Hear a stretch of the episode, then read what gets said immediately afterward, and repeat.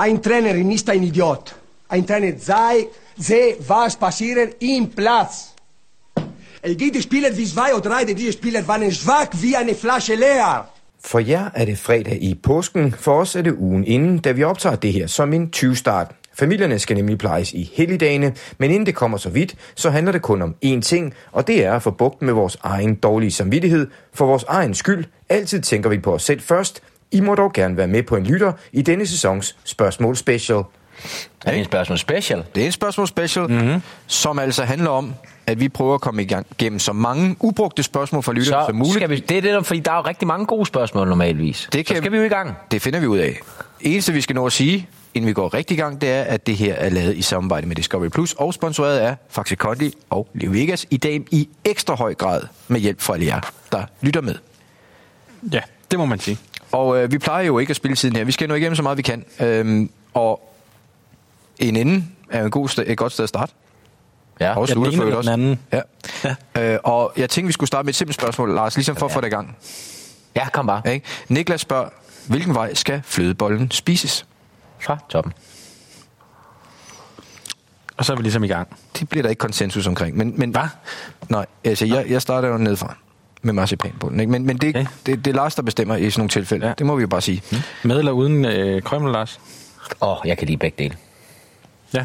Og vi fandt jo også ud af, da vi optog hjemme i kælderen, at fru Majbrit kom jo også med, med de her high-tech øh, flødeboller, ja. Som jo har hindbærsmag og alt muligt. Jeg kan, jeg kan, altså, jeg vil sige det sådan, hvis man sidder i sofaen, så foretrækker jeg uden, fordi det, det, det krymler ned. Det kan man ikke rigtig sige, men, altså, det gør det. Så tager jeg den øh, normale, men hvis jeg står et eller andet sted omkring en vask eller et eller andet, eller udenfor, så tager jeg gerne med kokos på toppen. ja. Kasper Nørlykke Nielsen. Flødeboller, jeg synes, smager dejligt. Og man kan spise rigtig mange af dem også. Det gør det også. Jeg kan godt spise en hel pakke. Og det har ingen konsekvenser for øh, mavens øh, tilstand. Det ved jeg ikke. Det er jeg sådan set ligeglad med. Okay.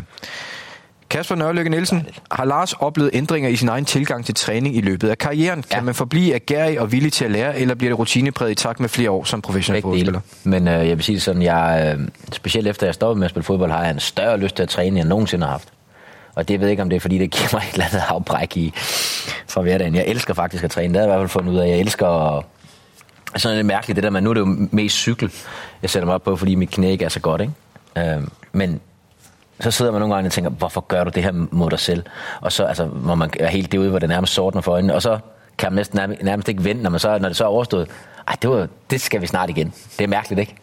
Så på den måde, der er jeg jo Måske er det, fordi det ikke er en pligt længere. Altså, ja, ja. en underlig strot, tænker jeg. Så jeg kan godt lide at pine mig selv.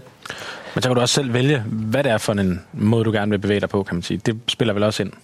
Det, det gør det muligvis. Øh, men så alligevel ikke. Altså hvis du nu siger, nu, nu snakker vi om så om, om det er så primært er på en cykel, så er du nogle gange også ude at køre med nogen jo, så er det jo ikke kun nødvendigvis kun dig selv, der bestemmer tempoet. Og det der mentale der med, om du lige, ah, giver du op, eller giver du ikke op? Giver, eller giver du den alt, hvad den kan trække, ikke? Så nu er det i sandhed, Det nyder jeg. Nu er det i sandhed kun du, dig selv, du snyder, ja, hvis du hopper over. Sige, ja. Og jeg vil sige det sådan, med det kalorier, jeg får kørt i kæften i løbet af en dag, der, øh, der tror jeg, det er brugbart, at jeg får trænet lidt. Og så er vi tilbage ved Men jeg træner stort set, stort set hver dag. Stort set. Tobias Løvenheim Brun Hansen. Så du glorien, Sture? Mange fodboldspillere forlader tit sin første klub, altså den såkaldte gennembrudsklub, med ordene en gang klubben, altid klubben-agtigt. Noget, som altid glæder de mange fans i momentet, men som også skaber mange frustrationer, når den pågældende spiller pludselig kommer i tur, og så er det for en anden klub. Her kunne Vilcek være et eksempel, da han forlader Brøndby som anfører, mest scorende spiller for klubben i Superligaen nogensinde, så videre. Han køber Brøndby støttetrøjer, og seks måneder senere står han i en FCK-trøje. Vi har set andre eksempler af den slags herhjemme. Køb dig en støttetrøje, og så... Det, Han købte mange, han købte mange af. Ja. Øh, der er flere eksempler hjemme, øh, og, og Tobias nævner selv Nikolaj Bøjlesen, Stefan Andersen, Martin Albrechtsen osv. Hvordan ser man på disse handler internt i en trup, når både en spiller, som man tidligere har delt omklædningsrum med, skifter til konkurrenten, men også når spilleren pludselig deler omklædningsrum med en selv, altså en, der kommer til fra konkurrenten, hvor man altid har forbundet ham med de andre. Er udmeldingen fra spilleren bare noget, man føler, man skal sige? Øh, er det Sam Allardyce-grådigheden, der tager over, eller er det noget helt tredje? Altså, hvordan er kemien omkring det her? Jamen, Altså, har spillerne et andet syn på det her, end fansene har? ja, det tror jeg, altså... øh, Jeg tror, som spiller, der er det lidt mere... Øh, der er der, hvis det ellers er en, er en spiller, som opfører sig respektfuldt, så, så er der den der, øh, den der respekt for hinanden, og hvis der kommer en dygtig spiller til fra en anden klub, så har man den respekt der uanset hvad. Øh, derfor kan der da godt være noget, noget vrængen på næsen, men, men ikke i samme omfang som, som fans. Øh, og det, det forstår, jeg, forstår, jeg forstår udmærket godt, at, at, at fans gør det. Altså slet ikke, øh, slet ikke, øh, øh, slet ikke noget ondt om det overhovedet. Øh, den, de mekanismer forstår jeg kun alt for godt. Men det er bare en anden verden øh, at være spiller. Det er noget helt, helt andet. Øh, specielt som udenlandsspiller. Der, øh, der kommer der en spiller op, og det er jo primært for, at han kan, han kan øh, udvikle sig eller fortjene nogle skillinger. Øh, det er det, man lige skal huske på. Vilcek er kommet til Brøndby, fordi der var en mulighed for, at han kunne tjene nogle penge øh, i en fornuftig størrelsesorden, og han kunne spille på det rigtige niveau. Og så kommer der så en anden mulighed, hvor han kan tjene endnu flere penge på samme hylde af, niveau, ikke? Superliga stadigvæk. Øhm, og så tror jeg også, så kan man så sige, så bliver hans bluff jo bare lidt afsløret, det der med støttetrøjer og alt det der. Det var måske ikke så blågul alligevel det hjerte, som han gav, gav udtryk for, men, men det er jo også en del af gamet, at man som spiller, hvis du, hvis, hvis du siger, at jeg flytter sgu derhen, hvor pengene er størst, så behøver du ikke nødvendigvis at så gå og reklamere med det jo. Men det kan jo godt være, at hjertet, da han kører de, tror jeg, er blågul, mm-hmm. men at hans hjerte så bare godt kan få en anden farve, også når, når familiens hensyn er Og vigtigt. der, der er jeg nødt til at sige, at der er rigtig mange, der sidder med en kæmpe sølvpapir sat på, fordi de kunne jo vente om og så sige, at de havde et job, som de var rigtig glade for, og nogle kollegaer, de var rigtig glade for, og så kom kon- konkurrenten og tilbød dig tre gange så meget. Hvad vil du så gøre, ikke? Ja, ja, plus at man kan sige, det er jo ikke fordi, han, han tog direkte til FC København. Nej, men den er stadigvæk det samme. Nå, men han fik ikke tilbudt det samme. Altså, det var jo, de havde jo ikke råd til at beholde ham. Nej, den er, den er, den er lakrids, den der. Det er nu at se, hvordan man vender og drejer den, også fordi der var så kort tidsinterval. Øhm, Men det ved man jo også godt som spiller. ja, ja, 100 procent. Han er 100 bevidst om. Altså, jeg, jeg, jeg tror ikke, jeg turde gøre det, og så skulle, der godt, så skulle der godt nok være så mange penge, som man tænkte, ved du hvad, øh, det, jeg kan næsten ikke, jeg kan ikke, jeg kan ikke tillade mig at sige nej til det. Kjell Arentoft øh, stiller et spørgsmål. Som alle ved, har vi i Nyborg fantastiske for, øh, fodboldforhold, men på trods af de fine faciliteter rækker spillet på banen desværre kun til Serie 2, hvilket naturligvis er guds jammerligt. Som tv-optag til de store kampe, både indenrigs og udenrigs, ser man spillere gå ind og mærke banen. Det ser man jo altid, ikke? Mm. Her har de unge spillere, primært i den danske liga, en tendens til at få evigt øjeblikket på de store stadioner med at filme rundt med telefonen. Ja. Det har man også set før. Det er jo ikke kun på stadion, det filmer jo alt jo. Uden at jeg skal kunne gøre mig klog på, hvad de skal bruge klippet til, så kender vi jo alle stemningen, duftene, spændingen ved at besøge de nye og de store stadioner. Så kommer mit spørgsmål, skriver Kjeld. Hvilket stadion og faciliteter er det fedeste, som Laksen fra landsholdet har oplevet, både som, som spiller og hvorfor? Og hvilke stadion og faciliteter er det fedeste, som kommunikationschefen og journalisten har oplevet i sit professionelle virke, og hvorfor? Vil du starte med det? Du siger Bernabeu. Hvorfor siger jeg Bernabeu? Det ved jeg, du gør. Nå, okay. Så jeg tager min Christian har taget sin. øh, men det, det, det, det er jo sådan lidt, altså, jeg, jeg er jo en type, der sætter stor pris på, øh, på de gamle stadioner, atmosfære, øh, alle de her ting og sager. Øh, det kan noget. Men hvis jeg sådan skal sige, ej, Bernabeu det er det fedeste stadion, fordi det er så stort, men så stejlt samtidig med. Så kan Wembley noget. Øh, der er noget nostalgi. Det gamle eller det nye? Øh, jamen, jeg har jo ikke spillet på det gamle. Så må det være det nye. Det må det være, ja. Der er jo indendørshal, du kan varme op i, og alt muligt pis og kanel. Ja, faciliteter er jo også en del af pakken, Ja. som Kjeld spørger om, ikke? Men jeg synes alligevel, Banabeo, det er, det, det, det er bare fedt. Dortmund er jo også. Men det er jo mest stemningen og tætheden og tæt på banen. Jeg tror, jeg tager Banabeo. Den kan et eller andet for mig. Som hele pakken. Ja. Ja. Øh, jeg tror, og jeg har også tænkt, mens du har vrøvlet, har jeg prøvet at tænke mange ting igennem, og man kan sagtens sige, her var der virkelig nogle fede faciliteter. Og, men at the end of the day, hvor er det, der er fedest at være? Hvilket stadion giver dig den der fornemmelse af, og kæft, her vil jeg gerne komme hver eneste uge, hvis jeg kunne. Ja. Og der svarer jeg Dortmund. Ja. Det er der, jeg har haft den vildeste oplevelse, synes jeg selv. At, at også i, i sammenhæng med det, du nævner der. Jeg ved jo ikke, om der er en opvarmningshal på Wembley. Har du været i Dortmund? Ja, ja. Som leder? Nej, som, som øh, på, med journalist på arbejde. Ah, okay, Vi måde. kommet til Ja. at følge Ja, ja, ja, okay. Blandt andet øh, kvart, nej, var det en semifinal til VM. I Men du har jo ikke, været, du har jo ikke set faciliteterne indenfra sig. så Nej, det er det, jeg, vurderer jeg, jeg kan jo udelukkende ikke vurdere en indendørshal. Altså, jeg vurderer det ud fra ja. arbejdsmæssigt, hvordan var det, men også, mm. hvad var det for en oplevelse, man fik. Bernabeu er jo noget gammelt lort, endnu højere grad end Dortmund. Ah, de er jo så ved at lave det om nu. Ja, ja, men, men, altså, øh, men jeg kan godt, når man kommer til Bernabeu udefra, og så ser du kun halvdelen af det. For noget af det er jo gravet ned, og det er derfor, det er så stejlt. Altså, det er virkelig imponerende at komme ind på. Det giver jeg dig helt ret i. Men det der i Dortmund, det er, det er bare vildt. Ja. Så øh, Har du noget, du, du vil... I forhold til hvad? Altså Hvad er dit arbejdsmæssigt, eller... Ja, det, det, hvad er dit yndlingsstadie at komme på? Alle de Men det, du må, har det, er, det er nede hos... Øh, det er nede hos Dusken, nede i, øh, i I. Union? Første række? De ejserne. Ja. Det kan noget. Nå, men, altså, det er så, Hvad hedder stadion? De er De er aldrig første række. Øhm, men altså det, som, som, som Christian siger med, hvor man tænker, her gad jeg godt komme hver 14. dag til, til hjemmeholdskampe og være sådan, øh, ja, en fast del af tapetet. Ja. Øhm, men jeg har ikke, jeg der har, stå- ikke, jeg har ikke været der, Er der i ståpladser professionelt øje med. Ståpladser inde, eller? I den ene? Jamen, øh, en lang side og to ender med ståpladser. Er der så mange ståpladser? Ja. Og i Tyskland er andre regler, de må fylde en del, øh, de må, øh, de må proppe en del ind på stadion, må de det? Jo. Men det er klart, altså det der stadion, hvis det hele skulle være øh, sædepladser, så ville det blive en fuldstændig anden oplevelse. Jo, jo, men, men jeg er tænker også på, hvis nu det havde været i Danmark, Mhm. det, det, det, re- reglerne tillader slet ikke engang det der. De kan selvfølgelig heller ikke spille europæisk, det er sådan noget andet. Nej. Men, men øhm, de, ja, der er nogle regler, det ved du Christian, hvor meget du må lukke ind i stå. Ja, men det har også noget at gøre med, hvor mange af de der Bølgebrydere. bølgebryder, bølgebryder man har og sådan noget, ikke? Og der, Der, der, der, er jo kun bølgebrydere. Der er slet ikke, altså det er jo terrasser. De, det er okay. old school. Ja. Øh, og så er der en lang side, som er, som er sådan sponsorer og sædepladser osv. der må vi prøve en dag. Øhm, så fik vi tre bud på det. Så har vi et Når spørgsmål. du kørekort, så starter du Berlingoen op, og så kører vi derned. Nej, det er TDI. Til det ene, undskyld. Ja. Ja. Når, lige, snart, din. og lige, snart, ah, lige snart du kommer over grænsen, så er det TDI'en på hjemmebane, altså, hvis vi det er skal til. Tyskland. Berlingoen Så kan det noget. TDI, men, men ja, fair nok. Øh, nu er vi er ved det tyske, så er der kommet et spørgsmål fra Kasper Inselmannen ja. Johannesen. Ja. Matte T. Go eller no-go? Skal man være latinamerikaner? Spørgsmålstegn. Og det har vi jo set, altså det er der flere og flere, der går og, og drikker i men en altså, kamp. det der med de der reklamer med, at de bliver bedre fodboldspillere, jeg drikker meget te, den kan du godt tage, og du proppe den hen, hvor peberet gror. Det er rigtigt. Jeg er i hvert fald ikke blevet en bedre fodboldspiller. Nej, Er, er du på den?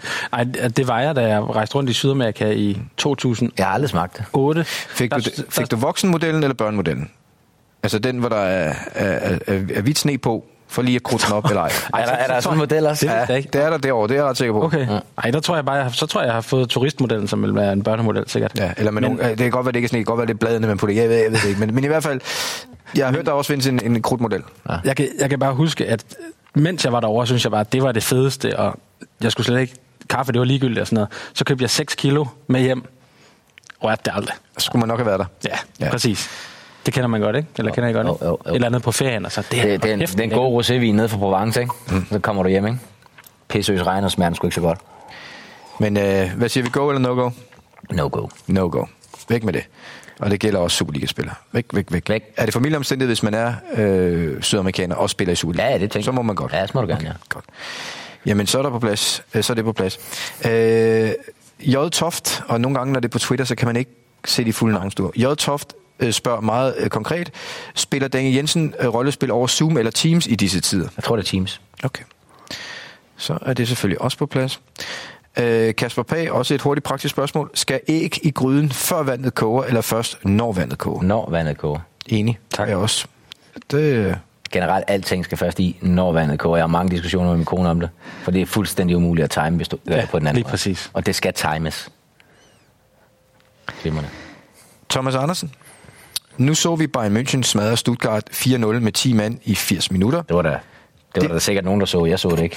Det fik det resultatet, men altså... Det fik mig til at tænke på, om I tror for eksempel FC Midtjylland og FC København, måske et dårligt eksempel lige nu, men generelt, øh, må vil overleve i Superligaen, hvis det spillede 10 mand i alle kampe. Nej. Det er et interessant øh, eksperiment, ikke? Du tror simpelthen, de vil rykke ud? Med 10 mand? Ja. Hvis de spiller Ja. 10 mand i alle kampe, vil de så rykke ud? Ja. Jamen, så har vi svaret på den også. Ja. Du skal også lige huske på, at der er også noget andet. Altså, over tid vil der være flere skader. Du skal, du skal, løbe, du skal løbe væsentligt flere meter. Så du vil ende i et skadesmarerit. Og hvis alle ved, at du spiller med 10 mand, så vil de nok også gribe det an på en... Det altså, tænker jeg, sig du på kan lave en gameplan fra starten af. Ja, det vil de. Spørgsmål fra Tobias Sommer, Jarl Julemand og Mads Hysi. Tak for en jammerlig podcast. Vi opfordrer jer til, at uh, I tager en ekstra lang påskeferie. Det er noteret.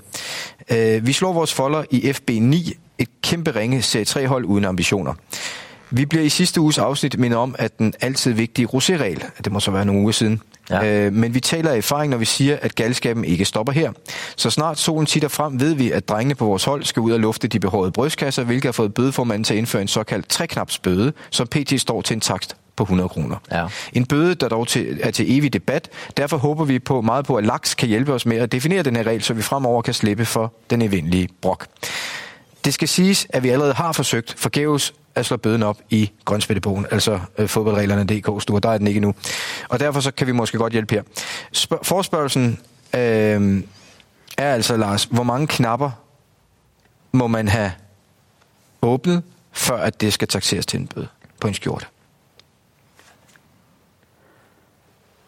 Lige nu vil de snakke om tre knapsbøde. Ja, men så skal det sammen være varmt der. Jeg vil sige, på den her årstid, der er det maks to. Okay, så to, hvis ikke det er... To, og så følger vi, øh, følger vi sommer- og vintertid. Okay. Når det er sommertid, må du gerne, må du, har du tre knapper op. Og alt over tre er jo... Altså det, Det er no-go. Ja, ja. Er det så 100 kroner per knap, eller som du overskrider med? Euro, ja. Ja. Og alt over tre knapper, det er jo bare barbarisk. Altså, det er jo usiviliseret. Det, Ja, det er det, ja. tænker vi ikke engang i de baner. Det. Øhm, så spørger han også... Øh, vi ser i stigende grad en brug af diverse halsmykker, som kommer til syne i takt med, at knapperne ryger. Derfor håber vi også, at Laks skal hjælpe os med, om der findes en smykkeregel for fodboldspillere. Ja, det gør der. Man, man må gå med ur, det er det eneste. Det er jo let nok. Så det er også Ja. bøde, hvis, man har, hvis der lige pludselig dukker en halskæde op. Hvis Under, du har for eksempel har tårring på, eller...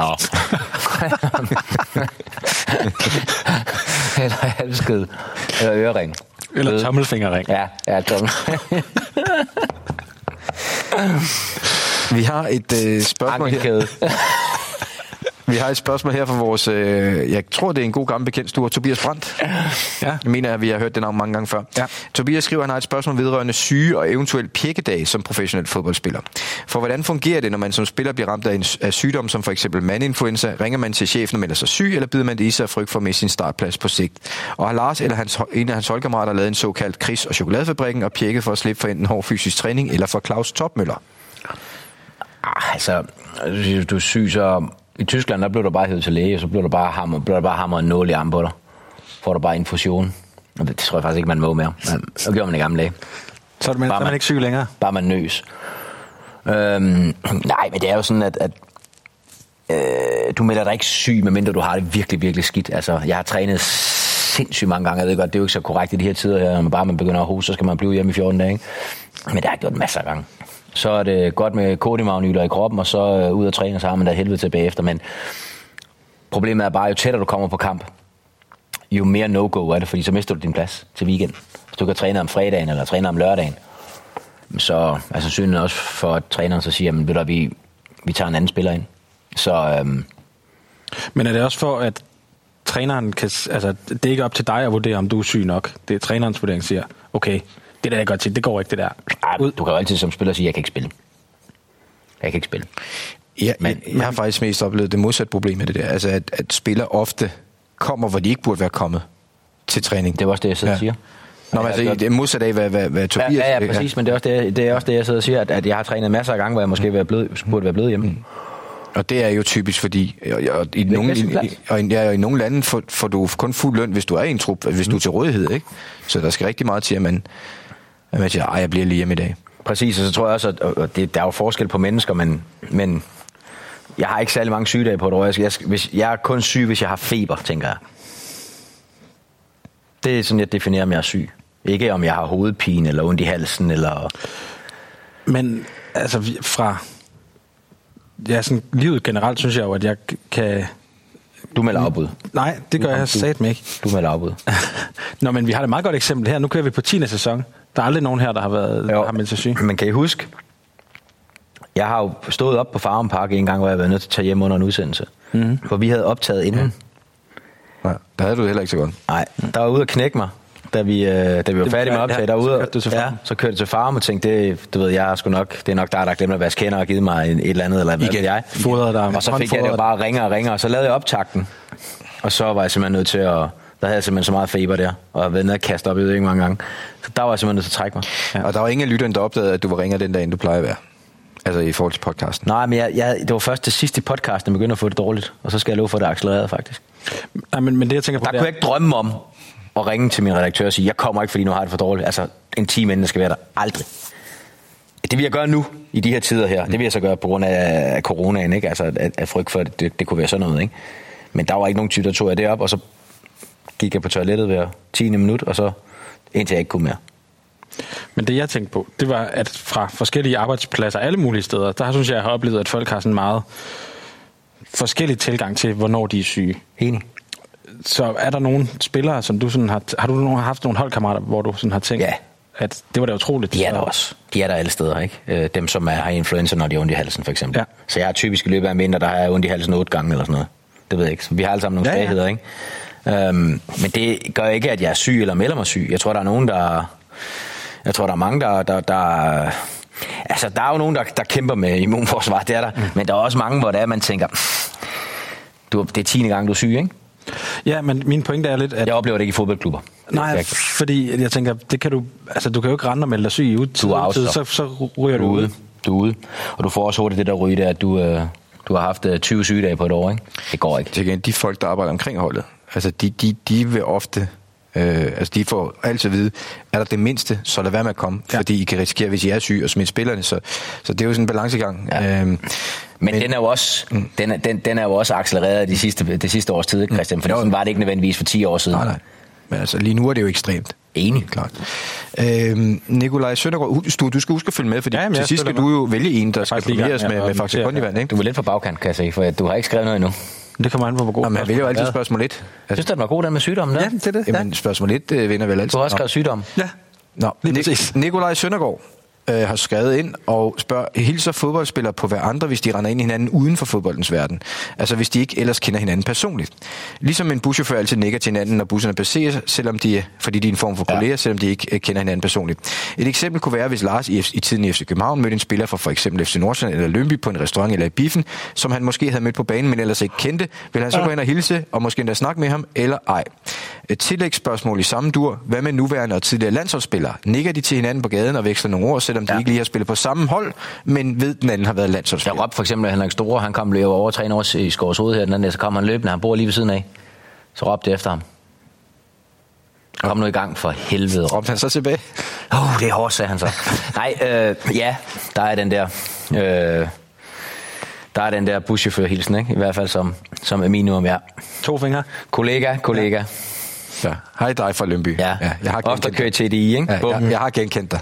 I see you. Lige nøjagtigt. Men, men det er ikke, noget med- man behøver ikke at snakke. Ej, ikke nødvendigvis. Men apropos at snakke og... Jeg hilste for eksempel på Greco nede på Strandvejen for et års tid siden, eller sådan noget. Ham kender jeg sgu da ikke. Så jeg bare lige hej. Så jeg tænkte, hvad fanden er ham, ham den fremmede mand, der begynder at snakke Ja, til mig? det er den gamle der. Ham den gamle. Han var inde og hente en sandwich i en eller anden sandwichbar. Så sagde jeg hej. Så sagde han hej.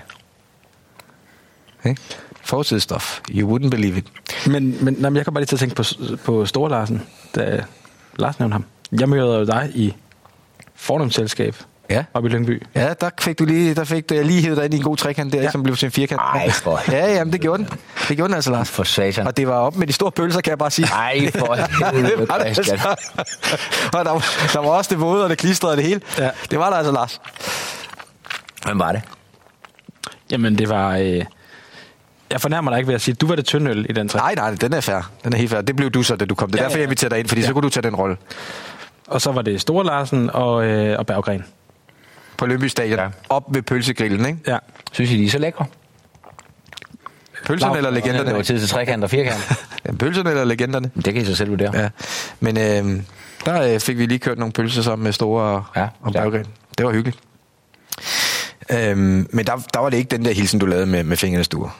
Nej, det var... Øh, det Var var en huster Berggren? Nej, Ja, jo, da du tog, mund, da du, tog, mund- da du tog mundbind af, kunne han godt. han var meget Jeg kan så sige, at jeg har så også mødt Sture på Lyngby Stadion, hvor jeg ikke kunne se, det var ham. Ind bag mundbindet. Ja. ja. Det er så også, fordi der er jo kun lige en, en centimeter. Men han kører jo Leo Vegas øh, mundbindet, det er derfor. Altså det, der går helt op Ja, til. så har han kasketten på også, ikke? At ja. han er jo svær at se, det ham. Albert Bøjsen spørger til, hvornår kommer der jammerligt merch?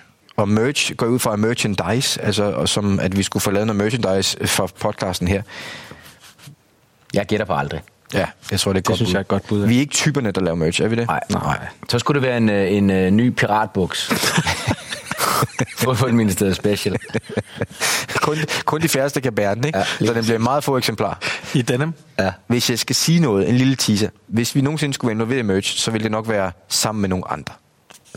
Og det kunne være, at man snart fik sådan en fuldstændig one-off ting at se. Så kan vi ikke sige meget mere. Og apropos det, hvad med vores øh, kondivand den her uge? Har du nogle tabervand med her? Øh, ja, for helvede, jeg har med til jer. Fordi det kan godt lige, vi kan godt lige skylle ganerne lidt, mens vi Og hvor står der egentlig 50 på dem? Er det fordi, man skal huske at drikke 50 om ugen, eller hvad? Ja, eller også så er det noget jubilæum. Det er en af de to Åh, ting. Oh, der er da guld. Der fandt du din guld, guldmønt fra sidst. Le, øh, Legolands guldmønten. Tror, Det var faktisk meget godt. Ja. Du kaster lige lidt med noget plastik her. Øh, Tobias Brun Jacobsen spørger, har vi egentlig en pandebåndsregel? Må man have pandebånd på, pandebånd på, selvom man er korthåret, ligesom i spillet badminton, hvor ham Victor Axelsen, Axelsen kører pandebånd trods minimal hår på hovedet? Må alle køre det tykke Carlos Tevez pandebånd, eller skal man blive ved det almindelige tynde? Ah, der er vi nødt til at differentiere det lidt. Ja, det er vi. Fordi det er ikke et pandebånd, vi tager han har på. Det er et svedbånd. Og et pandebånd, det er et, der holder håret, og et svedbånd, det er, og det er jo sådan der i, i badminton, du sveder som en gris. Mm. Og de skal gå og tørre den der skide bane hele tiden, hvis han ikke har det der på. Så der har den en funktion. Det er ikke, øh, det er ikke et modetrik. Og jeg er nødt til igen, jeg ved godt, det ikke er helt populært, men jeg er nødt til at, at køre det referencer til, når jeg sidder i min kælder og cykler på min home trainer. Så vælter sveden ud af snotkassen på mig. Og jeg har ikke pandebånd på, jeg har en cykelkasket på. Og den har egentlig samme funktion. Men det gør, det drømmer mm-hmm. den, den vej der. Øh, så man lige kan holde styr på, hvor, hvor man sveder hen. Så der synes jeg faktisk, at det er fint, men det er jo ikke et pandebånd. Pandebånd skal man kun have på, hvis det er, fordi håret er så langt. Jeg kender ikke til disse problemer, men håret er så langt, det kan ryge ned i øjnene. Men man kunne selvfølgelig også overveje at blive klippet.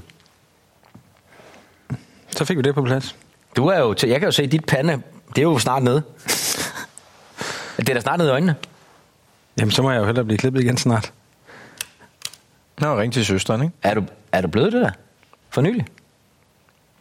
Jo, det er jo snart nogle uger siden. Nå.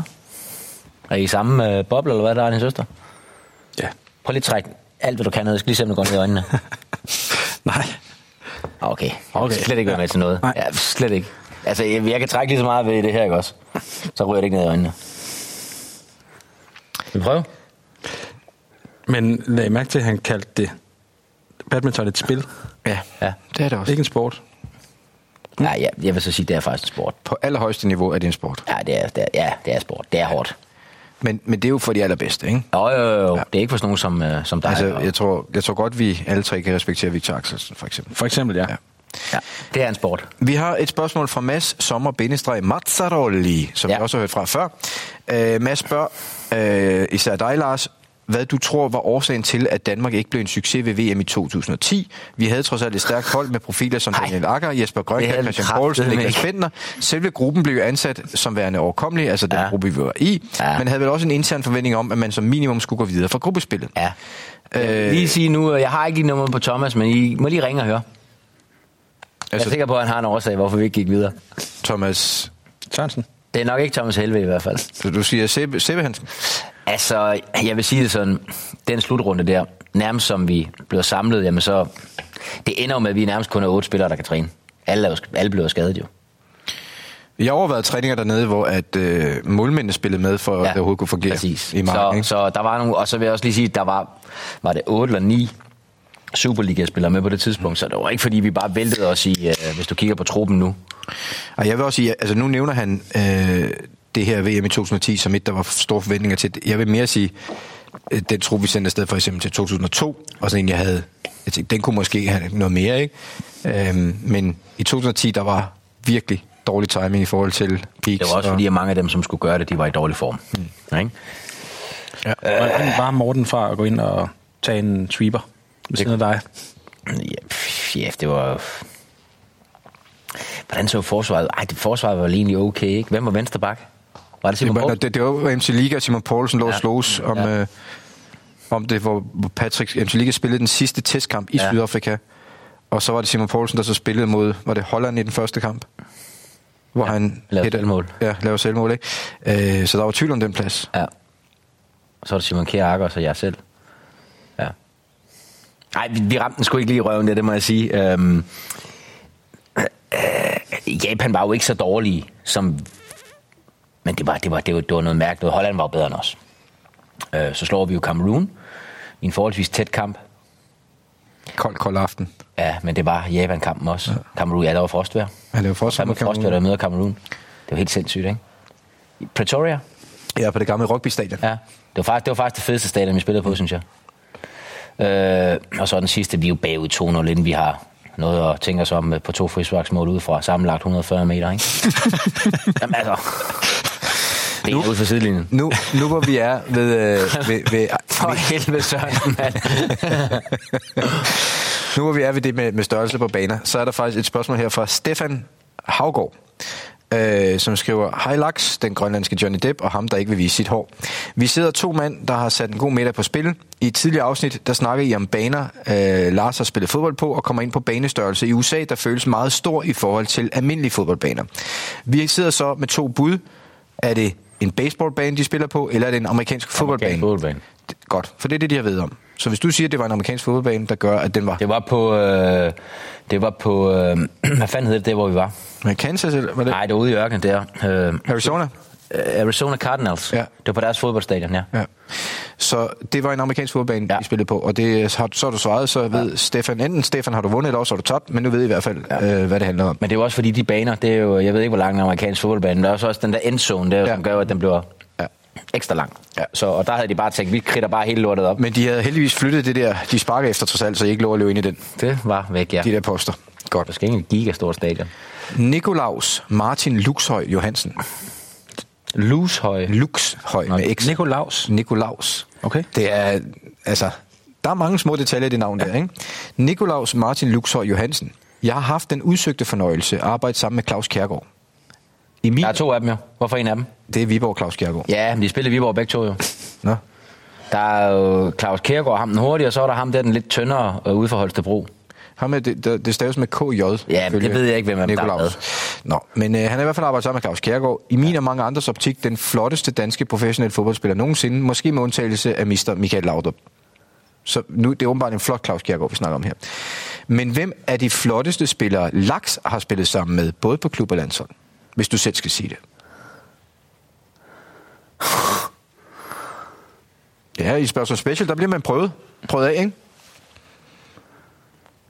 Så tænker man lige på, hvem har, hvem har bonget totalt ud på fiskale. Skal jeg lige give dig en her? Ja. Sten Nedergaard. Det er smukkesten, det er rigtigt. Det er en. Der kan du starte. Jeg laver lige den her med guldmønt. Ja, Du gerne komme tilbage, det gør den ikke. Ja. Øh, smukkesten, det er et godt bud. Der, du behøver jo ikke at vælge den. Han spørger, hvilke? Altså, så du må godt nævne flere. jo. Ja, jeg synes, det er et godt bud. ja. Øh, jeg kunne også nævne øh, Albæk, Markus Albæk. Det er et rigtig godt bud. Ja. Også en gentleman, altid meget velklædt. Olof Melberg. Men svensker. Også meget velklædt. Og, ej, måske ikke så velklædt, men, men flot, flot mand. fyr, ja. ja. flot mand, ja. Øh, og det er jo en ærlig snak. Det er en ærlig snak, ja. Så nu har du tre, jeg har hjulpet dig med. Er der flere, du synes, der har været... Hvad med i udlandet? Var der nogle flotte fyre der? Ja, det har der sgu da sikkert været. Hvad med Tepish? Hvordan... Øh... Tæppik, ej, det var ikke lige øh, min smag. Nej. Nej, Topmøller var heller ikke. jeg er ikke så meget til det væg til væg tip der. Men øh, ej, han er ikke lige... Øh, når vi snakker seksuelle præferencer, der er det ikke lige... Øh, der er det ikke lige Der er det ikke tæppet. Du flyver tæppe. Øh, ej, øh, spøg til side. Øh, ej, jeg synes, det er nogle gode bud. Tak. tak. så, fik jeg hjulpet lidt med. Men hvis ikke du har nogen andre... Altså, hvis du synes, de tre, det er peak, Jeg synes, at det er fint, du lige hiver dem frem ja, der. så lukker vi den lige der. Ja. Øhm, så lukker vi den der. Vi tager Sten som etter. Det vil jeg også. Ja, han hedder Smukkesten. Ja, det ville jeg egentlig også have gjort. Og det er han stadig. Ja. Stadig en smuk fyr. Ja, han har lignet sig selv. Steffen Dalgaard Christensen. Victor Fischer har tidligere på sæsonen trukket overskrifter og skabt en del negativ omtale grundet hans film på en fodboldbane. Film i fodbold er ikke ligefrem nyt, og Victor Fischer er der også lysår fra en spiller som Neymar, når kåringen for årets fald bliver uddelt. Mit spørgsmål til Lars er, ligger der ikke en opgave for en anfører på et fodboldhold at slå ned på film i truppen? Har Lars selv stået over for en kammeratlig samtale med en holdspiller omkring problemet? Man har hørt om Steven Gerrard, der har taget samtaler med for eksempel Torres og Suarez efter deres opstart i. Liverpool, omkring klubbens og generelt Englands syn på film, altså at, hey, nu er I kommer hertil, I må lige tage jer sammen. Kan man overhovedet komme det til livs, eller ligger det bare i nogle spillere at falde nemmere end andre? Det gør det nok. Det ligger nok lidt i deres natur. øh, uden at komme ind på enkelte. Jeg har faktisk aldrig nogensinde... Jeg tror ikke rigtig, jeg har spillet sammen med nogen, som, hvor man har tænkt, "Ah, okay, det er simpelthen øh, det er for vildt, det der. Det, har, det tror jeg sgu ikke rigtigt, jeg har. Men er det, en, er, det, er det en kulturel ting? Ja, det, Det er det. Det er jeg ikke i tvivl om. Det betyder ikke, at du ikke filmer, hvis du er fra England, men der er meget mindre chance for, at du gør det. Ja. end hvis du er fra Uruguay for eksempel. Der bider de mere. Og de vil jo mene, at det er vinderinstinkt. Prøv lige at se italiensk fodbold fra 90'erne. Der var film. Ja. Der var også nogle vilde taklinger dengang. der er også vold. Ja, ja, der er også vold. Altså. Men, men, men uh, helt generelt, og vi har jo haft det op at vende før, vi er hammerne imod det. Vi synes bare, altså, hvis du vil det her til livs, så er man nødt til at straffe det på bagkant. Men og da gøre det individuelt. Er det da virkelig noget, hvor man ellers kunne bruge var? Ja, men du kan også sagtens bruge det på bagkant. Ja, ja. Sige, ved du, at vi gider ikke ødelægge en fodboldkamp med ham der, mm. fordi han er en tosse. Men vi har noteret os der efter kampen 10 kamps karantæne til Men dig. det er jo så også igen det der med, så har du, øh, når du har bare, så har du en eller anden berøring. Det er jo tit det, der sker med Victor Fischer. Har du en berøring, og så falder han. Kunne han have blevet, blevet stående på benene, det kunne han måske godt. Men det er jo den der hårfine balance. Ja. Er det så film, eller er det ikke film? Men jeg synes jo også... Er det film? At man viser, er en berøring ved at... Jeg synes jo, Steffen Det kommer an på, hvordan man viser det, tror jeg. Jeg synes, Steffen han grædbøjer det også her. Han nævner jo lige præcis, at han ikke synes, Victor Fischer er ligesom Neymar, for eksempel. Det synes han jo trods alt ikke. Nej. Men Givaldo, der fik Ja, ja, bolden på knæet eller i hovedet, eller hvad det var, ikke der? Ja. Men var det, var det en tyrker, der sparkede den ud? Hvem var det? Kan I ikke huske det der hjørnespark? jo, jo, jeg kan godt huske det, ja. Men det er der på benet. Den Ja, rammer ham, og så tager ligger den han- til ja, hovedet. lige præcis. Og ligger som om, at han, Ja. det nærmest skal amputeres hovedet. Ja. Men hvis man har fået, for eksempel, blevet overfaldet, ligesom øh, Bonaldo Nielsen gjorde, øh, da Diego Tur ja. overfaldt ham, så er det klart. Altså, når øret er ved at blive reddet af, så kan man jo godt... Lige vise, at Ja. man er blevet Ja. overfaldet. Ikke? Men øh, hvis vi skal summe det op herinde, det er noget kulturelt, vi er imod det, men hvis man, hvis man vil det til livs, så er det nok ikke en anførers opgave, så er det systemet, der skal gå og sige, det vil bare ikke tolerere mere, nu bliver du straffet individuelt, hver gang du gør det. Ja. Ja. Jeps. Øhm, Sebastian Jacobsen med et øh, spørgsmål, der måske er meget op i tiden. Jeg skriver som fan af Brøndby, der jo bekendt ligger nummer to i Table of Justice. Det er jo ja. rigtigt. Det er rigtigt. Brøndby har haft en overraskende god sæson, selvom der ingen fans har været på stadion, hvilket får mig til at spekulere i, hvordan det hænger sammen. Brøndby er jo nok den klub i Danmark, der ligger mest vægt på netop fanelementet, både ude og hjemme, og samtidig den klub, der har haft den største resultatmæssige fremgang uden tilskuer. Jeg spørger derfor Volden og Laks, hvad I tror, der kan være årsag til dette. Er det muligt, at de unge drenge har fået mere ro uden presset, der Ja. kommer med sydsiden, eller vil de måske være endnu bedre, hvis der var Det tilskuer? var da i hvert fald et, det var da godt... Men, det, men man har jo også en tese om, at de unge netop bliver båret frem til. Det gør de da også øh, i gode tider. Men der, det kan godt være, at det måske har været lidt for meget for, for nogle af dem. Og de så har fundet den der ro der også med, med Niels Frederiksen og alt det der. Øh, men når alt kommer til alt, så er det jo fordi, de har en kvalitet på banen. Og Superligaen lige i øjeblikket er, som den er. Øh, som gør, at Brøndby de er, de er stærkere end de andre. Vi snakkede jo også om, lige inden alt det her corona for alvor kom i gang på der snakkede vi jo om, at man i starten ville se nogle reaktioner på, at tingene var anderledes. Altså nogle hold, der tabte mere, end de plejede, eller nogen, der vandt mere, end de plejede. Mm. Men at når det først var i gang, så ville det også normalisere sig. Og det synes jeg faktisk, altså det er jo de stærkeste klubber, der ligger bedst i stort set alle ligaer. Altså det er det jo. Og, og jeg tror ikke, det, altså det er kvaliteten, og, og jeg er enig med dig, Lars. Altså hvis Brøndby ligger der nu, så er det, har det ikke noget med, om der er tilskud eller ikke tilskud, så er det fordi, de er bedre. Det er fordi, de er bedst, ja. At de ligger nummer to i Table of Justice. Enig. Men jeg diskuterede med en kollega for et par uger siden fra Aarhus Stiftstidende. Øh, Hvorfor kalder du ham en kollega? Jamen, det er, fordi han også er journalist. Er du journalist? Ja. Nå, jeg troede simpelthen, det var noget, du havde trukket i en automat, det der bevis, Nej, du rendte rundt med. Det er kørekortet. Det er kørekortet, ja. Nå. Pressekortet, det, øh, Nå. Det har du betalt for. det har jeg faktisk betalt for, betaler for hver måned. Men er det syddansk så, eller? Det er, journal- Dansk Journalistforbund. Nå, for satan. Ja.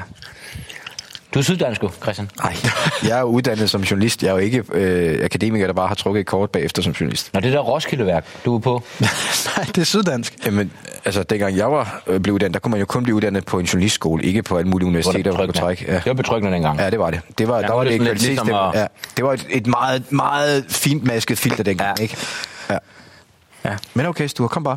Ja, jeg tror, øh, Dennis fra Aarhus Stiftstidende, som jeg tal, talte med forleden, han, øh, jeg tror, han er fra den skole, som du også kommer fra. Jamen, så er han I er journalist. Skovbys øh, eller Kajer.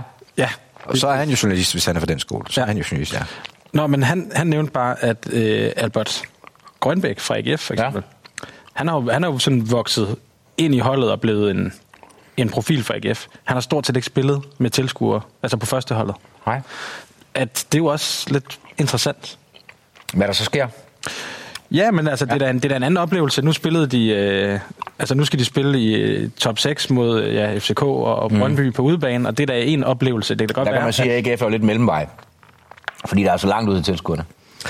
jamen, jeg snakker, jeg snakker ikke om hjemmebanen, jeg snakker om udebanen. Udbanen, okay. Men der vil jeg sige lige præcis i AGF, der tror jeg nu nok, at de får noget hop på brystet, fordi der er Jakob Nielsen jo til stede.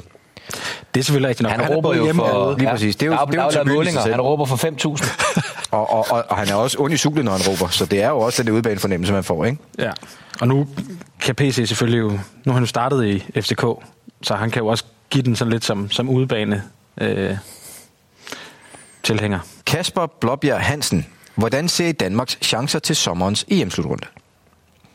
Jamen, det er sådan noget, det er sådan noget hat, fordi vi ved ikke, om helvede de skal med, når de går videre for puljen. De går videre for puljen.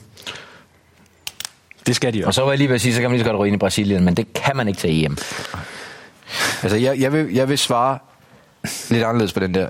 Hvis, hvis Danmark spiller på Jeg hjemmebane... er altid et svar med hvis, det kan. Nå, men, men hvis Danmark spiller på hjemmebane, så går de videre for puljen. Men det kan jeg jo ikke garantere, at de gør. Ej, jeg Hvis tror, Danmark skal passe på med at udstede spiller på en fodboldbane, går de videre for den pulje der. Så du er ligeglad, om man skal spille et andet sted? De spiller på Island eller Grønland, eller det er ligegyldigt. Godt. Det er jeg glad for at høre. Ja, jamen så er det jo på plads. Nå, lytteren spurgte. Det er også det, jeg siger, du. Ja.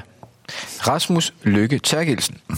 Hej, Volkswagen Stuer, Grønland Volny og Sushi Laks. Jeg vil gerne høre, egentlig alle sammen, men mest Lars, hvordan det er at dække fodbold, efter man er færdig med at spille. Og der er det måske Lars, man skal spørge. Er det underligt at se generationen øh, løbe rundt og spille det samme spil, som man har været vant til at spille i halvandet årti, og nu overtager det for en? Eller er det udelukkende en ære? Altså, hvordan ser man egentlig det der selv? Sidder man nogle gange og tænker, ja, det havde, det, det havde jeg skulle gjort bedre, eller ja. har man givet tronen videre? Gør man i den grad? Nej. Øh, nej, jeg er sgu da bare glad for, at jeg kan få lov til at, at blive ved med at have noget fodbold ind i livet. Det, det er jeg super taknemmelig for. Øh, og så har jeg det måske sådan faktisk lidt omvendt. Jeg synes, at de bliver dygtigere og dygtigere. Hvornår holder man op med at sammenligne det med sig selv som spiller, når man er tidligere spiller? Det gør man, når man er klar over, at man ikke kan være med med. Men der, der er vel en eller anden punkt, hvor det, hvor ja. det der sker, ikke? Jo, det kan du have ret i. Hvor man siger, ja, det kunne jeg kraftedeme gøre bedre. Og sådan noget. Det er jeg så heldigvis klar over, og det kan jeg ikke nu. Eller det kan jeg ikke mere.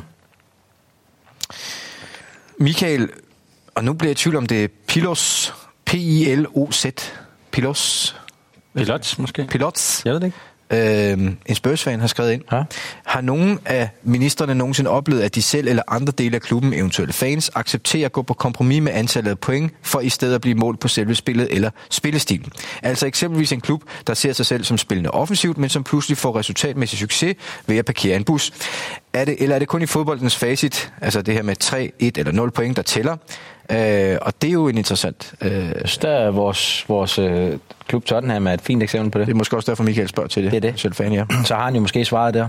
Jeg ved ikke, hvilken... Øh, Nå, men, men han, han føler måske nok, at han som Spurs-fan går for meget op, altså han får i hvert fald at vide, at han går for meget op i det her. Og så spørger han, er det okay Det synes jeg, det er. Og at, det, at, at kræve, at hvis man spiller på en stemme måde, så er det også sådan, man skal hive sine resultater? ja, men det, det har jo et eller andet sted også at, at gøre med, at du har et materiale. Hvordan tror jeg, at man vil få, få mest muligt ud af det materiale? Og det er ikke den måde, man spiller på nu.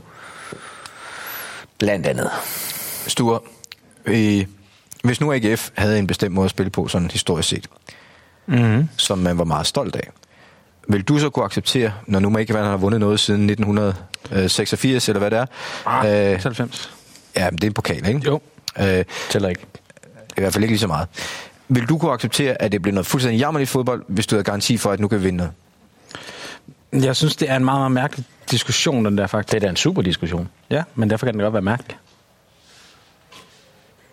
Men Det kommer nok an på, hvilken klub man identificerer sig med, hvilken kultur man... Fordi for mig er det en fuldstændig naturlig diskussion, som Tottenham-fan. Det er en fuldstændig Nej, men- fundamental diskussion. Nå, min pointe er, at jeg synes, det, det, det der med, at man kan sige... Øh, nå, men det der med, sådan, nå, men så vil du spille på en måde, uden at vinde noget, eller vil du bare vinde noget? Mm. Jamen, jeg forstår ikke, hvorfor det ene skal udelukke det andet. Nej. Om, altså, øh, Nej, ikke nødvendigvis. Men det er jo det, er jo det, øh, det, er jo det han beder dig om at, øh, os om at forholde os til. Fordi jeg er da enig. Jeg vil da hellere se Tottenham for at sætte på den rigtige måde. Det jeg opfatter som den rigtige måde. Ja, helst. Mm. Men hvis jeg skulle vælge mellem, skal de aldrig nogensinde vinde noget og spille mega flot, eller skal de vinde noget og spille grimt, så vil jeg klart vælge, at de skulle spille grimt og vinde noget. Okay.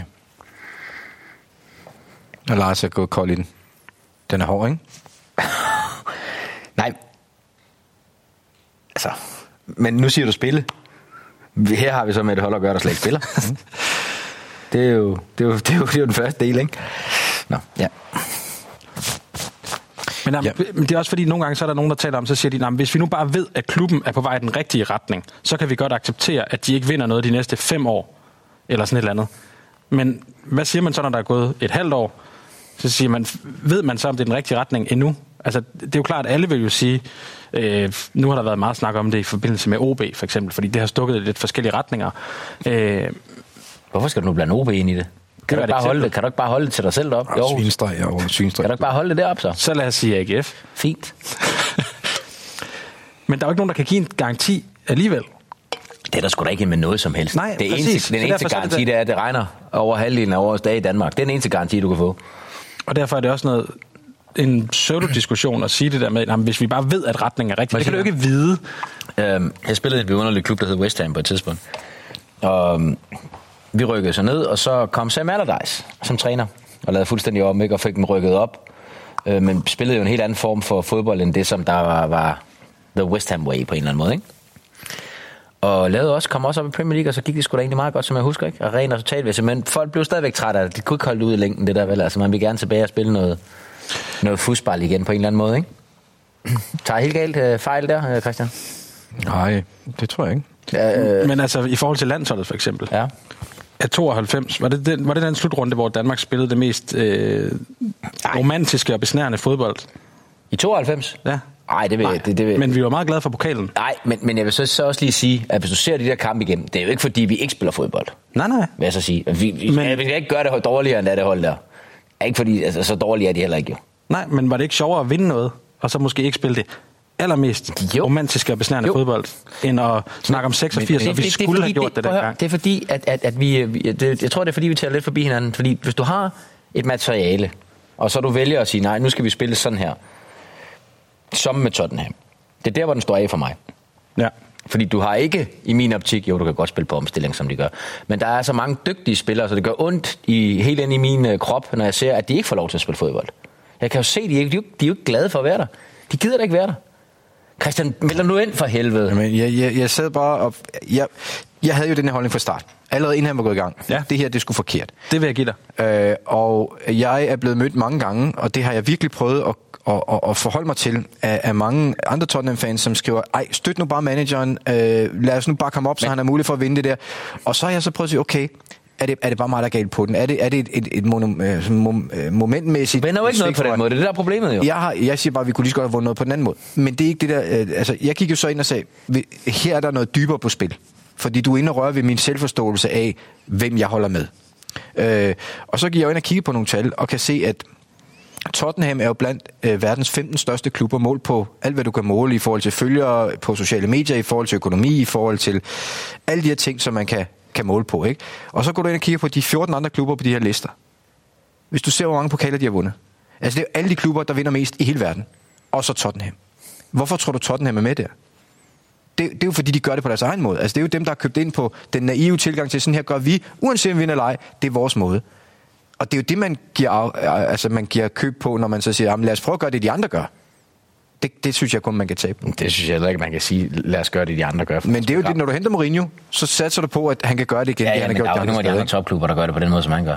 ikke? Mere. Nej, vel? Nej, men, øh, ja, men øh, ja, jeg, jeg tror, vi, vi et eller andet sted er, ret enige. Ja, jamen, Øh, altså, hvis, hvis, hvis der var en garanti, som der jo ikke er, for at man vil vinde Premier League og Champions League og det ene andet, så kunne jeg nok også gå på kompromis på sigt. Så man bare fejret, fordi så nogle gange så ser du nogle ting i spillet, som man, der måske ikke helt er der. Men mm. det er ikke det, der er tilfældet. De ligger vel ikke nummer 8? Ja, de er tre point for Champions League nu, ikke? Men den tidligere træner, han fik dem i Champions League. Hvad med. Europa League? Hvordan gik det der? Det var pis godt. Ikke? Kæft, det godt. Nå, mm. fair nok. Så vil vi ikke tale med om det, vel? Dusin, chaton, munter er bid. Nu er det roulette-tid. Spørgsmål skal vi igennem, og vi skal igennem så mange som muligt, men vi skal også huske at få vundet nogle penge til et godt fodboldformål, fordi vi har en stime at forsvare, og fordi vi gerne vil hjælpe andre, og fordi Leo Vegas rigtig gerne vil hjælpe dem, som vi også gerne vil hjælpe, fordi lytterne beder os om at hjælpe. Kan du forstå det, Stur? Ja, ja, fu- Godt. fuldstændig. Vi har fået en mail denne uge fra Monir Deni, som skriver, vi er fra Sporting Klub Amager, altså fra det danske Manhattan, som han skriver. Ja. Lortøen. Yes. Øh, vi har vores daglige gang i den københavnske serie 3. Ja, vi er ringe. Det lyder noget, som noget kløvermarken af en eller anden art. Ja, det, det lugter lidt af det. Han skriver, at det er noget, vi meget gerne vil lave om på, altså at vi spiller i C3. Det er så her, I kommer ind i billedet. Vi håber, I kan hjælpe os. Vi er PT... pt... spiller for C3. Ja, det måske.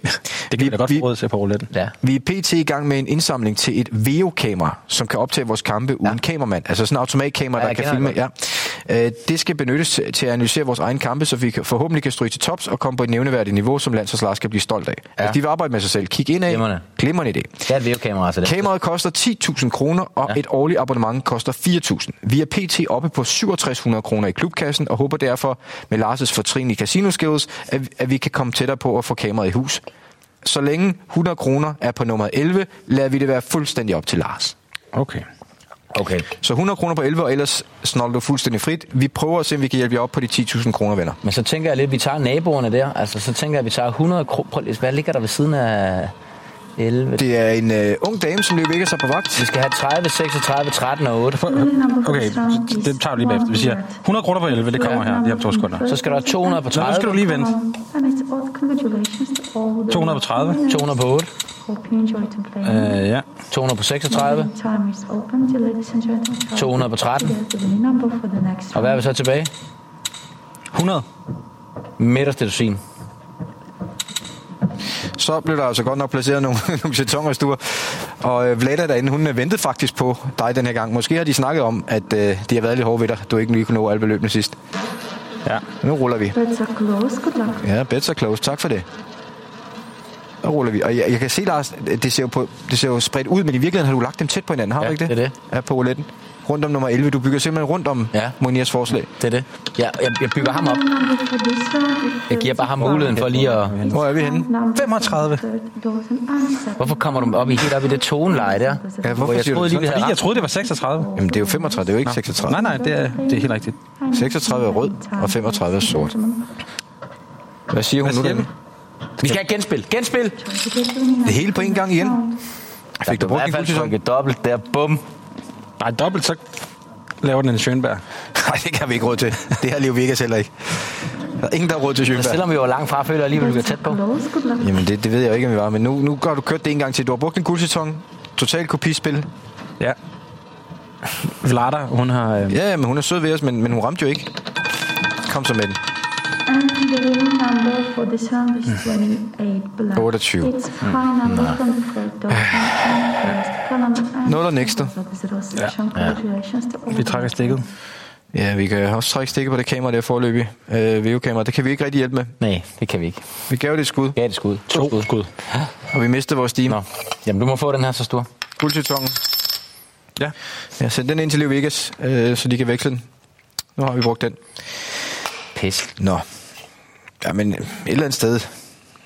Du gjorde, hvad du kunne. Ja, det gjorde jeg. Du var ikke bedre. Jeg kan ikke pege fingre af mig. Jeg gjorde, hvad jeg kunne. Apropos det der, øh, så spørger Karl Steinmetz, ja, øh, om Lars nogensinde tog sin landsholdsplads for givet. Når du kigger tilbage, var der nogensinde noget på et tidspunkt, hvor du tænker, at er det min? Nej, jeg analyserede situationen og erkendte, at... Øh, at det var din. Det var sgu nok min.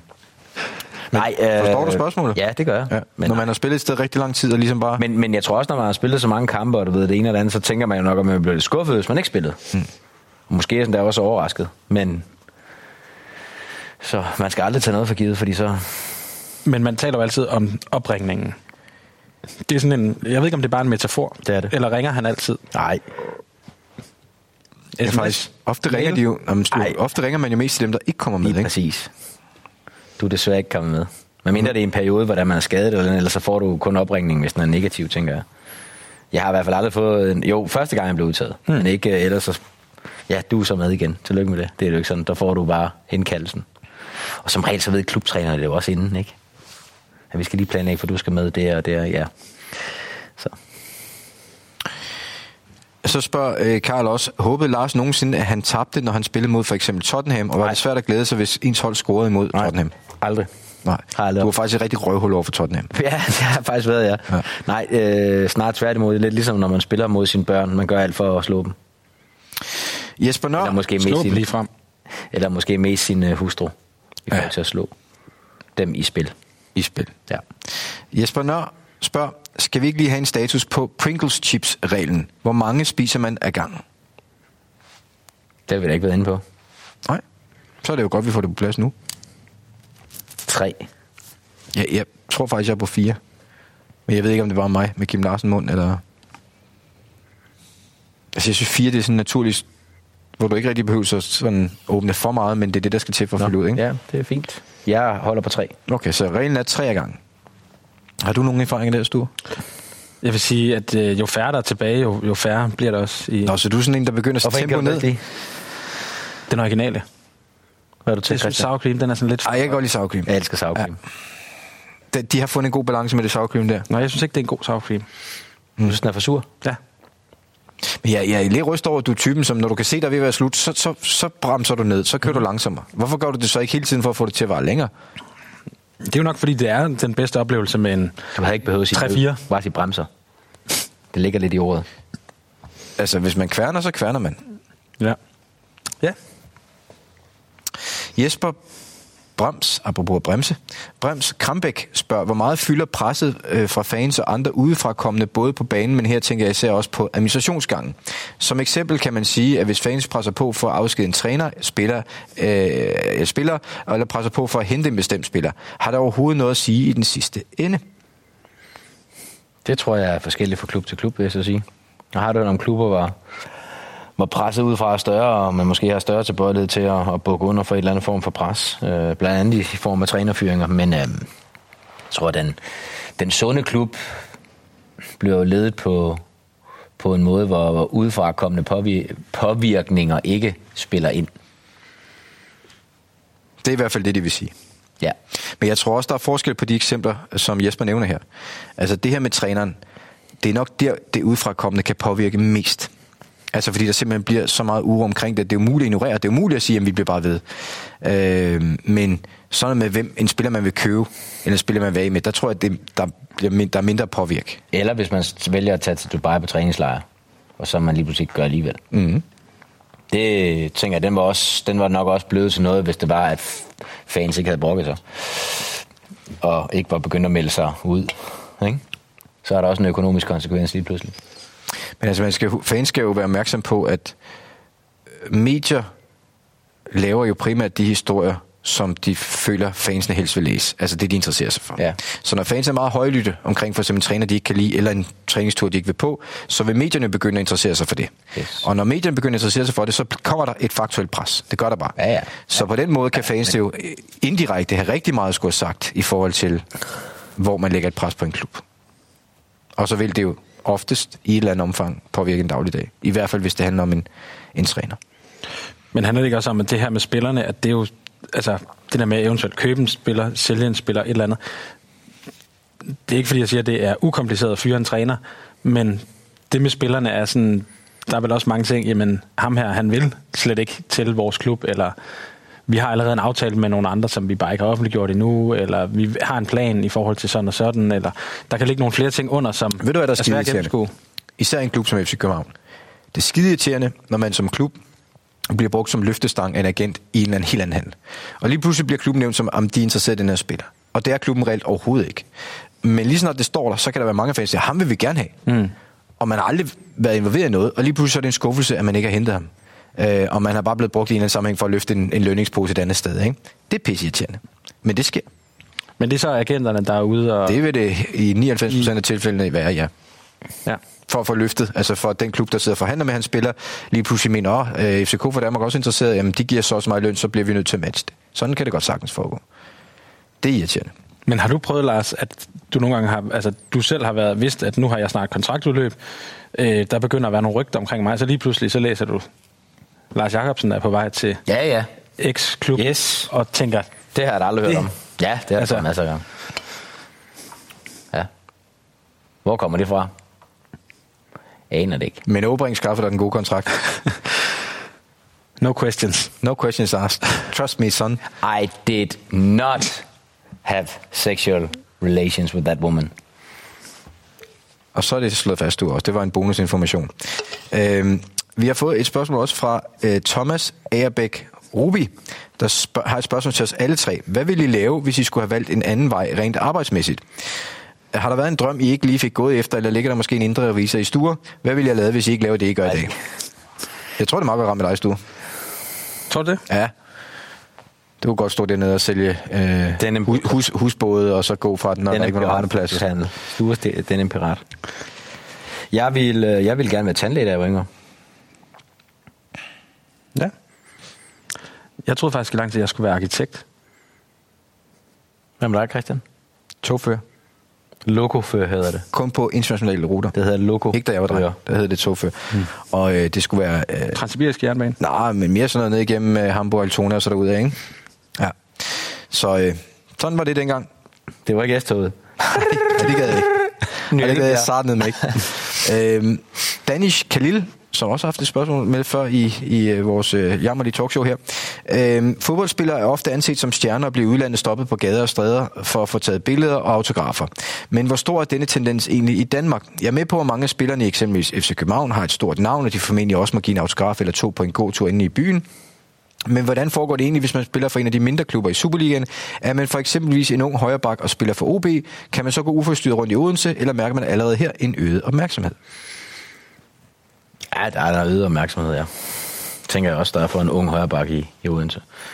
Jeg har ikke prøvet det i mange år, men uh, men, men som du siger, du nævnte det jo for nogle uger siden også det her med, at- at det er jo fedt i starten. ja, ja, ja. Super fedt. Man vil gerne ses i Det starten. er lige indtil man, man finder ud af, at man kan ikke en skid, uden at, at, at alt blev opdaget og noteret og dokumenteret.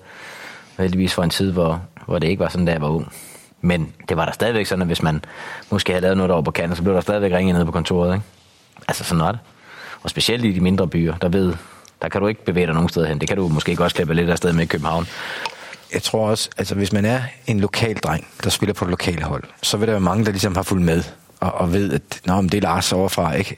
Øh, men, men hvis man så er hentet udefra, så vil det også stået i avisen i den lokale, at nu har den her klub købt ham her fra det der sted. Så, så der er jo en vis form for fokus, uanset hvordan du er kommet igennem til, til byens første hold. Ikke? Men så handler det vel også om at være en lille fisk i en stor sø, eller en stor fisk i en lille sø, og så videre, i forhold til, at for eksempel, da du spillede, lad os sige, i West Ham, der var du jo en større fodboldspiller, end du var, da du var i OB, men var du nødvendigvis meget mere kendt? Nej, tværtimod. Altså, Så du var en lille fisk i en stor sø. ja, Ja. hvor du var en stor fisk i Odense. Ja. Også på grund af farfaren med kopper i hatten. Ikke? ja. Ham kendte alle sgu. Var det ham, der bare skulle skrive autografer i virkeligheden. Det kan han ikke mere. Nej, Det gad han heller ikke. Han smed bare korbehatten ind af ungdommen. Altså. Simon Mølgaard Jensen øh, har skrevet ind til os. I løbet af midtugens jammerlige Champions League-kampe, det kan jo så godt være, at det er noget tid siden, det ved vi ikke, kom en kammerat og jeg til at diskutere, hvad det reelt hedder, når holdene skifter spillere på deres respektive hold. Kan vi en gang for alle få en afklaring på, hvorvidt det hedder at foretage en ind- eller en udskiftning? Ja, nej. Jeg lagde mærke til, at Mister Michael Laudrup sagde udskiftning under Real Madrid-kampen, så jeg tænker, at Misterreglen må komme i spil her. Øhm, og PS, det giver vel også mening, at man først skal sk- udskifte en spiller, før man kan indskifte en ny spiller. Ja. Hvor er vi henne? Kommer an på, om du laver et tilvalg eller et fravalg. jo. Jeg synes du ikke, det har bevæget sig faktisk? Hva? Jeg synes, der er en udvikling på det område. Jeg synes Der er oftere nu, man at indskiftning. sige, at vi, der, der blev lavet en udskiftning over en indskiftning. Men det er jo sådan lidt... Ikke? Men jeg synes oftere, at der nu er bliver sagt meget, indskiftning. når det så er en tredobbelt. Altså, da, da, jeg var, da jeg var ung mand, der sagde man kun udskiftning. Ja, mm. nu laver man nu laver det 50-50, ikke? Ja, og det er det, jeg mener, der er en udvikling. Og jeg synes, den giver mening, fordi grunden til, at du foretager det her, det er jo for en ny spiller ind. Det også- det, altså, det det skal virkelig det, være en dårlig er spiller. Ja, men det, det, skal virkelig være en dårlig spiller, hvis det handler om at få en ud. Ikke? Ja. Så jeg vil mene, at det oftest vil reelt er en indskiftning. Men okay, hvis, hvis uh, Mister siger det, der er jo en Mister-regel, Så holder vi fast. hold det fast, så er det faktisk en udskiftning. Ja, åbenbart. Ja. Uffe Trige Jørgensen rangerer disse tidligere fodboldspillere fra værst til bedst. Maradona, Bedst. Messi og Sture Sandø. I den rækkefølge, det er nævnt. Ja. Øh, det er jeg sådan set enig i, Sture. Ja. Og det er ikke noget personligt, det er min ærlige mening. Nå, men jeg er glad for at ryge med i... øh, Ja, top 3 trods alt. Ja, præcis. Det synes jeg... Og Uffe siger, at man må ikke sige, at de alle sammen var lige gode. Det har vi selv ikke gjort. Nej. Bonusspørgsmål fra Uffe. Hvem har eller havde det flotteste hår af de tre? Det kan jeg jo ikke svare på. Nej. Fordi Maradona er død. Og jeg aldrig har set dit. Så Men- det må jo være Messi jo. Men skal vi ikke, bare- skal vi ikke bare holde fast i, øh, i den samme rækkefølge så, at den hedder Maradona, Messi og Sture, fordi vi kan ikke kan se Stures hår? Ja. ja. Men mindre han lige vil... Sture, det er sløjt, hvis ikke du kan slå Messis hår. Altså, det, det, det er skuffende. øh, men lige jeg, jeg, lænde kan på godt, jeg kan godt leve med at være efter Messi. Prøv lige at lænde lidt på den. Bare lige give mig en centimeter. Jamen, du er jo som djævlen. Hvis man giver dig en Hvorfor? centimeter, så tager du hele armen. Nej, det kunne jeg aldrig drømme om. Jeg beder om at få en centimeter, Ja, jeg får præcis. ingenting. Og jeg får Nej. ingenting. Nå. Øh, jeg tror snart, vi har spillet nok af folks tid, men skal vi lige, tage, lige tage et par hurtigt til sidst? Så skal det sige ned med at gå hurtigt, for jeg skal ja. hjem. Øh, Martin Drevsfeldt Hauge spørger, hvad er holdningen til, at Torborg, som en af Danmarks rigeste, ikke åbner pengepunkten noget mere i OB? Var det ikke bedre at give stafetten videre til en, der vil drømme lidt større? OB burde være en top 3-klub i Danmark, hvis man tænker på oplandet. Kan også vente om at sige, er der andre, der vil åbne pengepunkten mere? Ja, eller man kan også vente om at sige, tænker, at han har givet hver eneste år og lægge nogle penge i. Ja, jeg tænker i hvert fald, at han tænker, at der blev lagt rigtig mange penge i de der to sølvmedaljer der som ikke blev til en guldmedalje. Men det er jo en, en, en evig diskussion, men det er jo lidt svært at sidde og skyde på en, på en mand, der putter så mange millioner i trods alt. Det er jo ikke... Uh, og som ikke har vendt ryggen, selvom det ikke har været skide sjovt. Uh, men men jeg, jeg kunne da også godt sidde og, og håbe, at der lige blev skruet op, så man kunne få et, et stærkt OB-hold at se igen. Um, det kan være, det kan, kan lade sig gøre uden os. Det kan også godt være. Men uh, jeg skal, det er jo ikke meget, der disponerer over, uh, uanset hvor mange skillinger han har på, på, på, på bankbogen. Altså. Så øh, jeg synes, det der, det er jo, og vi ved jo heller ikke, hvad der foregår, hverken i hans private økonomi eller i hans hoved, så det, øh, det synes jeg er meget, meget, meget, meget, meget svært at, at svare på. Har du noget til du? Nej. Godt. Så øh, når vi lige den sidste her, ja. fordi du ikke har noget tilføje. Ja.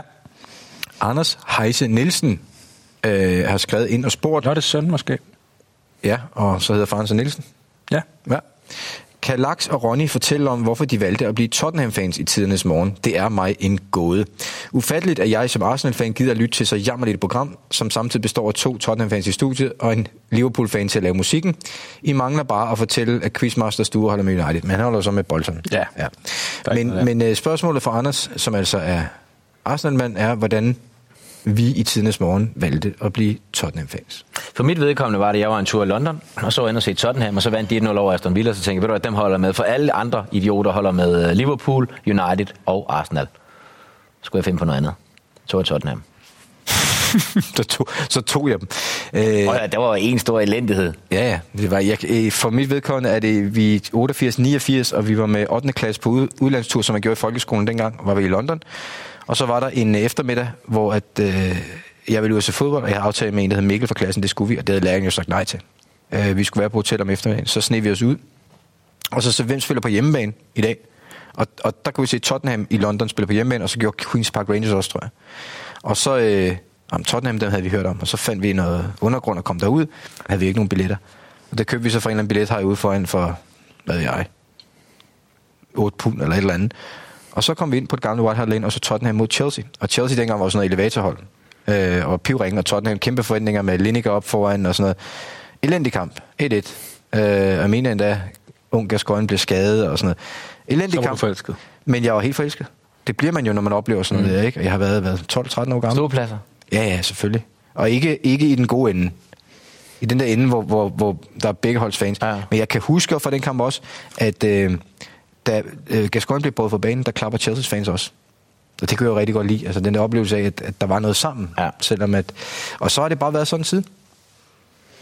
Så det er jo en tilfældighed, hvor man har den første oplevelse. Ja. Og den første kærlighed er jo den stærkeste i et eller andet omfang. Og det er også derfor, det er så vigtigt, at far tager sin knægt i hånden ned til det lokale stadion, når han har muligheden for det. Ikke? For det betyder bare noget.